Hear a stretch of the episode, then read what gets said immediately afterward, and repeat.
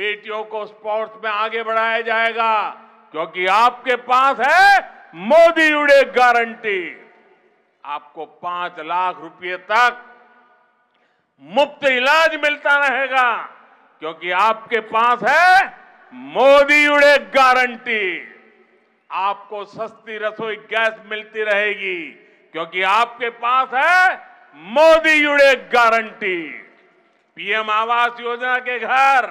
आपके नाम रजिस्टर होते रहेंगे क्योंकि आपके पास है मोदी उड़े गारंटी അടുത്ത കാലത്തായി പ്രധാനമന്ത്രി നരേന്ദ്രമോദി നടത്തുന്ന പ്രസംഗങ്ങളിലൊക്കെ മോദിയുടെ ഗ്യാരണ്ടി മോദീസ് ഗ്യാരണ്ടി എന്ന് അദ്ദേഹം ആവർത്തിച്ച് പറയുന്നത് നമ്മൾ കേൾക്കുന്നുണ്ട് കേന്ദ്ര സർക്കാരിൻ്റെ ഗ്യാരണ്ടിയല്ല പോട്ടെ ഇനി നരേന്ദ്രമോദി സർക്കാരിൻ്റെ ഗ്യാരണ്ടിയല്ല എൻ ഡി എ സർക്കാരിൻ്റെ ഗ്യാരണ്ടിയല്ല മോദിയുടെ ഗ്യാരണ്ടിയാണ് കഴിഞ്ഞ ദിവസം തൃശ്ശൂർ അദ്ദേഹത്തിന്റെ കേരളത്തിലെ ബി ജെ പിയുടെ തെരഞ്ഞെടുപ്പ് പ്രചാരണത്തിന് അനൗദ്യോഗികമായി തുടക്കം കുറിച്ചുകൊണ്ടുള്ള റാലിയിലും അദ്ദേഹം മോദിയുടെ ഗ്യാരണ്ടി മോദിയുടെ ഗ്യാരണ്ടി എന്ന് ആവർത്തിക്കുന്ന കാഴ്ച നമ്മൾ കണ്ടു. അദ്ദേഹം ഈ ഗ്യാരണ്ടി ആയിട്ട് പറഞ്ഞ കാര്യങ്ങൾ അതൊന്ന് നമുക്ക് പരിശോധിച്ച് നോക്കാം. അദ്ദേഹം പറഞ്ഞതിന്റെ ഏറ്റവും അവസാനത്തെ പോയിന്റിൽ നിന്നാണ് ഞാൻ തുടങ്ങുന്നത്. അദ്ദേഹം പറഞ്ഞത് പി എം ആവാസ് യോജനയിൽ നിങ്ങളുടെ പേര് രജിസ്റ്റർ ചെയ്യും. അത് മോദിയുടെ ഗ്യാരണ്ടിയാണ് എന്നാണ് അദ്ദേഹം പറഞ്ഞത്. പി എം ആവാസ് യോജന എന്ന് പറഞ്ഞു കഴിഞ്ഞാൽ പ്രധാനമന്ത്രിയുടെ ഭവന നിർമ്മാണ പദ്ധതി എന്നാണ് മലയാളം. അതായത് ഗ്രാമ നഗര മേഖലകളിലുള്ള ജീവിക്കുന്ന ദാരിദ്ര്യരേഖയ്ക്ക് താഴെയുള്ള മനുഷ്യന്മാരുടെ കുടുംബങ്ങൾക്ക് വീട് വയ്ക്കാൻ സഹായം നൽകുന്നു എന്നുള്ളതാണ് പദ്ധതി. മോദിയുടെ ഗ്യാരണ്ടി എന്ന് അദ്ദേഹം പറയുമ്പോൾ ഇത് അദ്ദേഹം ആരംഭിച്ച് അദ്ദേഹം മുൻകൈയെടുത്ത് അദ്ദേഹം നടപ്പാക്കിക്കൊണ്ടിരിക്കുന്ന ഒരു പദ്ധതിയാണ് എന്ന് തോന്നും. അത് തന്നെയാണ് അദ്ദേഹം ഉദ്ദേശിക്കുന്നത്. അങ്ങനെ തോന്നണം എന്ന് തന്നെയുള്ളതാണ് അദ്ദേഹത്തിന്റെ ഉദ്ദേശം. യഥാർത്ഥത്തിൽ ഈ പദ്ധതി ആയിരത്തി തൊള്ളായിരത്തി എൺപത്തി ആറിൽ കോൺഗ്രസിന്റെ നേതൃത്വത്തിലുള്ള സർക്കാർ രാജീവ് ഗാന്ധിയായിരുന്നു അന്ന് പ്രധാനമന്ത്രി അന്ന് ആരംഭിച്ച ആയിരത്തി തൊള്ളായിരത്തി എൺപത്തി ആറിൽ ആരംഭിച്ച ഇന്ദിര ആവാസ് യോജന എന്ന സ്കീമും രണ്ടായിരത്തി പതിനൊന്നിൽ രണ്ടാം യു പി എ സർക്കാർ ആരംഭിച്ച രാജീവ് ആവാസ് യോജന എന്ന സ്കീമും കൂടെ ചേർത്തിട്ടുള്ള പ്രോജക്റ്റാണ് ഈ പി എം ആവാസ് യോജന എന്ന് പറയുന്നത്. ഈ ആയിരത്തി തൊള്ളായിരത്തി എൺപത്തിയാറിലെ പ്രോജക്റ്റ് അത് ഗ്രാമീണ മേഖലയിലെ പ്രത്യേകിച്ച് പട്ടികജാതി പട്ടിക വിഭാഗത്തിൽപ്പെട്ട കുടുംബങ്ങളിൽ വീടില്ലാത്തവർക്ക് വീട് വെച്ച് നൽകുന്നതിന് വേണ്ടി ധനസഹായം നൽകുക എന്ന ലക്ഷ്യത്തോടു കൂടി ആരംഭിച്ചതാണ്. അന്ന് എഴുപതിനായിരം രൂപയാണ് കേന്ദ്ര സർക്കാർ ഈ പദ്ധതിയുടെ വിഹിതമായി ഓരോ യൂണിറ്റിനും നൽകിക്കൊണ്ട്. അതായത് ഒരു വീട് വയ്ക്കാനുള്ള അപേക്ഷ അംഗീകരിക്കപ്പെട്ടു കഴിഞ്ഞാൽ കേന്ദ്ര സർക്കാർ ആ പദ്ധതിയിലേക്ക് എഴുപതിനായിരം രൂപ കൊടുക്കും. എഴുപതിനായിരം രൂപ കേന്ദ്ര സർക്കാർ കൊടുക്കുമ്പോൾ അത് ആകെ പദ്ധതിയുടെ എഴുപത്തിയഞ്ച് ശതമാനമാണ്. ബാക്കി വരുന്ന ഇരുപത്തഞ്ച് ശതമാനം സംസ്ഥാനം വഹിക്കണം എന്നുള്ളതായിരുന്നു ആ പദ്ധതിയുടെ സ്കീം എന്ന് പറയുന്നത്.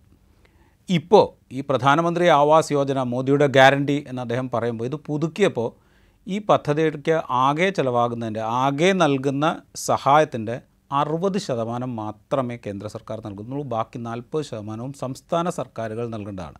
അതാണ് ഈ മോദിയുടെ ഗ്യാരണ്ടി എന്ന് പറയുന്നത്.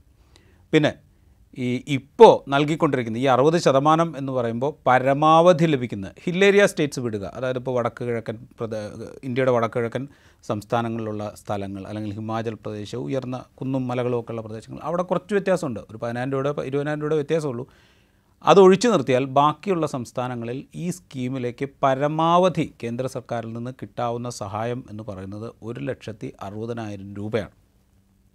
തൊള്ളായിരത്തി എൺപത്തി ആറിൽ എഴുപതിനായിരം രൂപ കേന്ദ്ര സർക്കാർ കൊടുത്തതിന് കൊടുത്തിരുന്ന സമയത്ത് ഏതാണ്ട് എഴുപത്താറിന് കണക്ക് നമ്മൾ എൺപത്താറ് തൊണ്ണൂറ്റാറ് രണ്ടായിരത്തി ആ എൺപത്താറ് കഴിഞ്ഞ് തൊണ്ണൂറ്റാറ് രണ്ടായിരത്തി ആറ് രണ്ടായിരത്തി പതിനാറ് മുപ്പത് മുപ്പത്തേഴ് കൊല്ലത്തിന് ശേഷം എഴുപതിനായിരത്തിൽ നിന്ന് ഒരു ലക്ഷത്തി അറുപതിനായിരം രൂപയാക്കി കൂട്ടിയതാണ് ഈ മോദിയുടെ ഗ്യാരണ്ടി എന്ന് അദ്ദേഹം പറയുന്നത്. നേരത്തെ രണ്ടായിരത്തി പതിനൊന്നിൽ തുടങ്ങിയ രാജീവ് ഗാന്ധി ആവാസ് യോജന രാജീവ് ആവാസ് യോജന എന്ന പദ്ധതി പ്രകാരം അത് നഗരങ്ങളിലെ ചേരികളിൽ താമസിക്കുന്ന ആളുകൾക്ക് ഭവന നിർമ്മാണത്തിന് സഹായം നൽകുക എന്നുള്ളതായിരുന്നു പ്രോജക്റ്റ് ഇത് രണ്ടും കൂടെ ചേർത്ത് ഗ്രാമങ്ങളിലും നഗരങ്ങളിലും ഉള്ള ആളുകൾക്ക് ഭവന നിർമ്മാണത്തിന് സഹായം നൽകുക എന്ന പദ്ധതിയാക്കി പ്രൈം മിനിസ്റ്റർ പ്രധാനമന്ത്രി ആവാസ് യോജന എന്ന പേര് മാറ്റി അവതരിപ്പിക്കുകയാണ് മോദി സർക്കാർ ചെയ്തത്. അങ്ങനെ അവതരിപ്പിച്ചപ്പോൾ കിട്ടിക്കൊണ്ടിരുന്ന ആനുകൂല്യം കുറയ്ക്കുകയും കൂടുതൽ ബാധ്യത സംസ്ഥാനങ്ങളുടെ തലയിൽ തലയിലിടുകയുമാണ് ചെയ്തത്. അതാണ് ഈ പി എം ആവാസ് യോജന എന്ന് പറയുന്ന മോദിയുടെ ഗ്യാരണ്ടി എന്ന് നമുക്ക് പറയാൻ കഴിയുക. മാത്രമല്ല ഇതിൽ വലിയ അവകാശവാദങ്ങളുണ്ട്. രണ്ടായിരത്തി ഇരുപത്തിരണ്ടോടുകൂടി എല്ലാവർക്കും വീട് എന്നുള്ളതായിരുന്നു അവകാശവാദം. ഈ പദ്ധതി അനുസരിച്ച് പല തരത്തിലുള്ള കണക്കുകൾ പ്രചരിക്കുന്നുണ്ട്.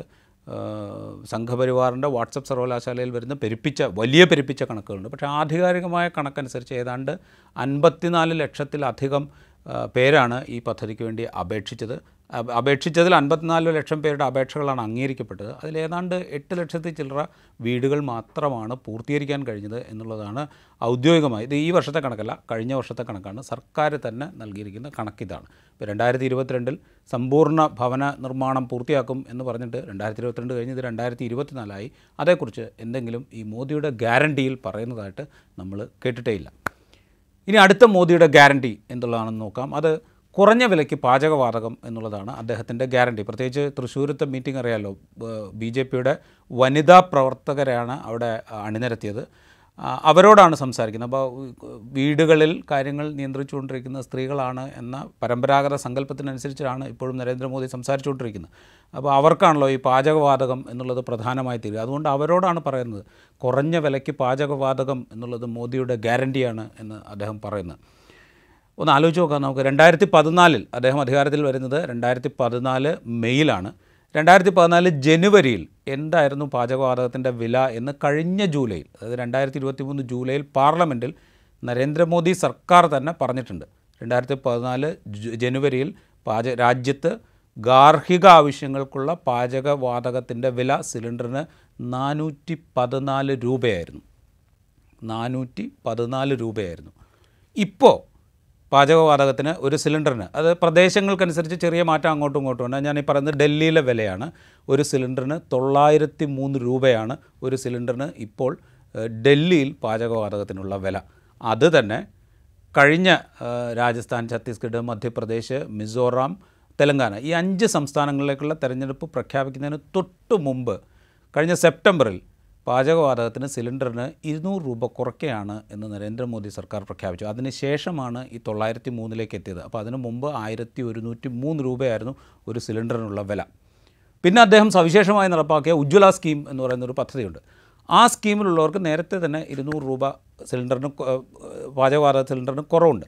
അത് കണക്കാക്കിയാൽ ഉജ്ജ്വല സ്കീമിലുള്ളവർക്ക് ലഭിക്കുക എഴുന്നൂറ്റി മൂന്ന് രൂപയ്ക്കാണ് ഒരു സിലിണ്ടർ പാചകവാതകം ഈ ഉജ്ജ്വല സ്കീമിലുള്ളവർക്ക് കിട്ടുക. അപ്പോഴും നമ്മളൊന്ന് ആലോചിച്ച് നോക്കുക. രണ്ടായിരത്തി പതിനാല് ജനുവരിയിൽ നാനൂറ്റി പതിനാലായിരുന്നത് വളരെ കുറഞ്ഞ വിലയായ എഴുന്നൂറ്റി മൂന്ന് രൂപയ്ക്ക് ഇപ്പോൾ കൊടുക്കുന്നു എന്നുള്ളതാണ് മോദിയുടെ ഗ്യാരണ്ടി എന്ന് പറയുന്നത്. ഈ ഗ്യാരണ്ടിയെ എങ്ങനെയാണ് നമുക്ക് വിശേഷിപ്പിക്കാനാവുക എന്ന് പറഞ്ഞാൽ അദ്ദേഹത്തിന്റെ തന്നെ മന്ത്രിസഭയിൽ വിദേശകാര്യ സഹമന്ത്രിയായിരുന്ന സഹമന്ത്രി ആയിരിക്കുന്ന മലയാളിയായ വി മുരളീധരൻ മുൻകാലത്ത് പെട്രോളിന്റെ ഡി പെട്രോളിന്റെയും ഡീസലിന്റെയും വില വർദ്ധിച്ചുകൊണ്ടിരുന്ന ഒരു കാലത്ത് വിശദീകരിച്ച ന്യായം മാത്രമേ നമുക്ക് പറയാൻ പറ്റുള്ളൂ. അതായത് അന്താരാഷ്ട്ര മാർക്കറ്റിൽ അസംസ്കൃത എണ്ണയുടെ വില കുറഞ്ഞപ്പോൾ അതിലൊരംശം ഇവിടെ കൂട്ടുകയും അതുവഴി ആഭ്യന്തര മാർക്കറ്റിൽ വില കൂടാതിരിക്കുകയും ചെയ്തു എന്ന് അദ്ദേഹം വിശേഷിപ്പിച്ചിരുന്നു. അതുപോലെ തന്നെയാണ് രണ്ടായിരത്തി പതിനാലിൽ നാനൂറ്റി പതിനാല് രൂപയ്ക്ക് കിട്ടിയിരുന്ന ഒരു സിലിണ്ടർ എഴുന്നൂറ്റി മൂന്ന് രൂപയ്ക്കും തൊള്ളായിരത്തി മൂന്ന് രൂപയ്ക്കും കുറഞ്ഞ വിലയ്ക്ക് ഇപ്പോൾ കിട്ടിക്കൊണ്ടിരിക്കുന്ന മോ കിട്ടിക്കൊണ്ടിരിക്കുന്നത്. അതാണ് മോദിയുടെ അടുത്ത ഗ്യാരണ്ടി എന്ന് പറയുന്നത്.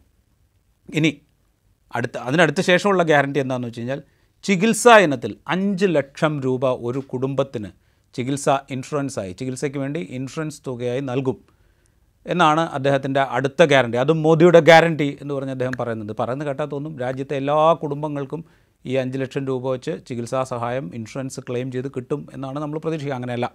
അത് അദ്ദേഹത്തിന്റെ ഈ പ്രധാനമന്ത്രി സ്വാസ്ഥ്യ ഭീമാ യോജന അങ്ങനെ എന്തോ ആണ് അതിന്റെ പേര്.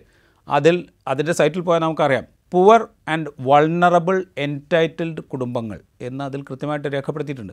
അവർക്ക് മാത്രമാണ് ഈ പദ്ധതിയുടെ പ്രയോജനമുള്ളത്. രാജ്യത്ത് എല്ലാവർക്കും അത് നടപ്പാക്കുക സ്വാ- സ്വാഭാവികമായും പ്രയാസമുള്ള കാര്യമാണ്. കാരണം നൂറ്റി മുപ്പത്തേഴ് കോടി രൂപ നൂറ്റി മുപ്പത് കോടിയിലധികം ജനസംഖ്യയുള്ള ഒരു രാജ്യത്തെ എല്ലാവർക്കും ഇൻഷുറൻസ് പരിരക്ഷ ഏർപ്പെടുത്തുക എന്ന് പറയുന്നത് പ്രയാസകരമാണ്. ഈ പറയുന്ന പുവർ ആൻഡ് വൾണറബിൾ എന്റൈറ്റിൽഡ് ആയിട്ടുള്ള ആളുകൾക്ക് അത് ലഭ്യമാക്കുക എന്നുള്ളത് ഭരണകൂടത്തിന്റെ ഉത്തരവാദിത്തമാണ്. ആ നിലയ്ക്ക് അത് നടപ്പാക്കുന്നു എന്ന് അദ്ദേഹം അവകാശപ്പെടുകയാണെങ്കിൽ നല്ലത്. പക്ഷേ ഇത് അവകാശപ്പെടുമ്പോൾ രാജ്യത്തെ എല്ലാ ആളുകൾക്കും ഇത് കിട്ടുന്നു എന്നുള്ള മട്ടിൽ അതാണ് മോദിയുടെ ഗ്യാരണ്ടി എന്നുള്ള മട്ടിലാണ് അദ്ദേഹം പറയുന്നത്. അത് പറയുമ്പോഴും ഇത് ഈ പറയുന്ന ദാരിദ്ര്യരേഖയ്ക്ക് താഴെയുള്ള കുടുംബങ്ങൾക്കാണ് എന്ന മട്ടിൽ പറഞ്ഞാൽ പോലും അത് അദ്ദേഹത്തിന്റെ പദ്ധതിയാണോ എന്നുള്ളത് നമ്മളൊന്ന് പരിശോധിക്കണം. രണ്ടായിരത്തി എട്ടിൽ തുടങ്ങിയ സ്കീമാണിത്. അതായത് രാജ്യത്ത് ദാരിദ്ര്യരേഖയ്ക്ക് താഴെയുള്ള കുടുംബങ്ങൾക്ക് സം ചികിത്സാ സഹായം ലഭ്യമാക്കുക എന്ന ഉദ്ദേശത്തോടു കൂടി രാഷ്ട്രീയ സ്വാസ്ഥ്യ ഭീമാ യോജന എന്ന് പറഞ്ഞുകൊണ്ട് രണ്ടായിരത്തി എട്ടിൽ തുടങ്ങിയ പദ്ധതിയാണിത്. രണ്ടായിരത്തി എട്ടിൽ ഒന്നാം യു പി എ സർക്കാരിന്റെ കാലത്ത് തുടങ്ങിയ പദ്ധതിയാണ്. അന്ന് ഈ ദാരിദ്ര്യ മേ രേഖയ്ക്ക് താഴെയുള്ള കുടുംബങ്ങളെ മുഴുവൻ ഈ പട്ടികയിൽ ഉൾപ്പെടുത്താൻ ശ്രമിച്ചിരുന്നു. ആ പട്ടികയിൽ നിന്ന് കുറേ ആളുകളെ പുറത്താക്കി. ഏതാണ്ട് പന്ത്രണ്ട് കോടി കുടുംബങ്ങൾക്ക് മാത്രമായിട്ട് ഇതിനെ ചുരുക്കുക എന്നുള്ളതാണ് മോദി ഗ്യാരണ്ടിയിലൂടെ അദ്ദേഹം ചെയ്ത കാര്യം എന്നുള്ളത് ഇവിടെ മറച്ചു വയ്ക്കപ്പെടുകയും ചെയ്യുന്നു. മറ്റൊന്ന് അദ്ദേഹം പറഞ്ഞ മോദി ഗ്യാരണ്ടി എന്ന് പറയുന്നത് പെൺകുട്ടികളെ കായിക രംഗത്ത് മുന്നോട്ട് നയിക്കും എന്നുള്ളതായിരുന്നു. അത് നമുക്കറിയാലോ തൃശ്ശൂരത്തെ ബി ജെ പിയുടെ വേദി എന്ന് പറയുന്ന ഒരു സൈഡിൽ പി ടി ഉഷ എന്ന് പറയുന്ന ലെജൻഡറി ആയിട്ടുള്ള അത്ലറ്റ് മറ്റൊരു വശത്ത് മിന്നുമണി എന്ന് പറയുന്ന ഇന്ത്യൻ വനിതാ ക്രിക്കറ്റിലേക്ക് കേരളം സംഭാവന ചെയ്ത പുതിയ താരം. ഈ രണ്ട് പേരാണ് മോദിയുടെ അപ്പുറം ഇരുന്നിരുന്നത്.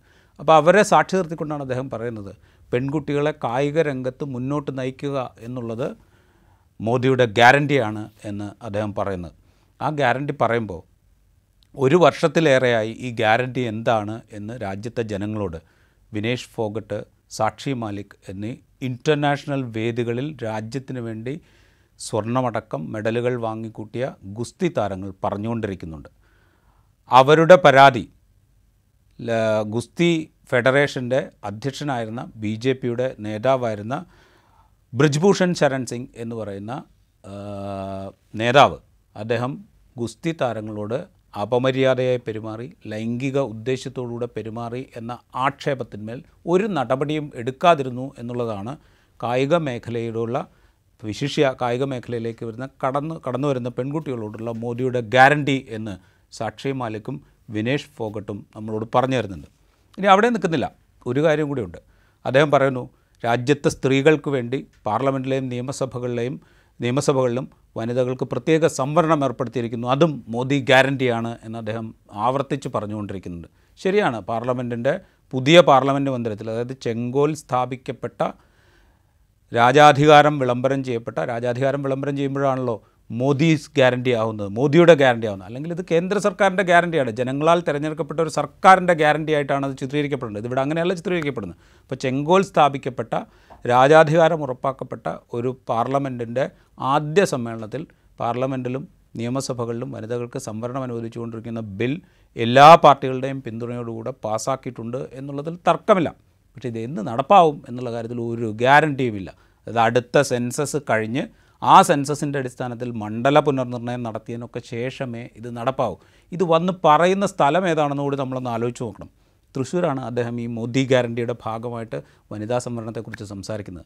രണ്ടായിരത്തി ഒൻപതിൽ കേരള നിയമസഭ സംസ്ഥാനത്തെ തദ്ദേശ സ്വയംഭരണ സ്ഥാപനങ്ങളിലേക്കുള്ള തെരഞ്ഞെടുപ്പിൽ അൻപത് ശതമാനം സീറ്റ് വനിതകൾക്ക് സംവരണം ചെയ്യുകയും രണ്ടായിരത്തി പത്ത് മുതൽ അത് നടപ്പാക്കുകയും ചെയ്ത നാടാണ് കേരളം. ആ നാട്ടിൽ വന്നുകൊണ്ടാണ് അദ്ദേഹം സ്ത്രീ സംവരണം എന്ന മോദിയുടെ ഗ്യാരണ്ടിയെക്കുറിച്ച് പറഞ്ഞുകൊണ്ടിരിക്കുന്നത്.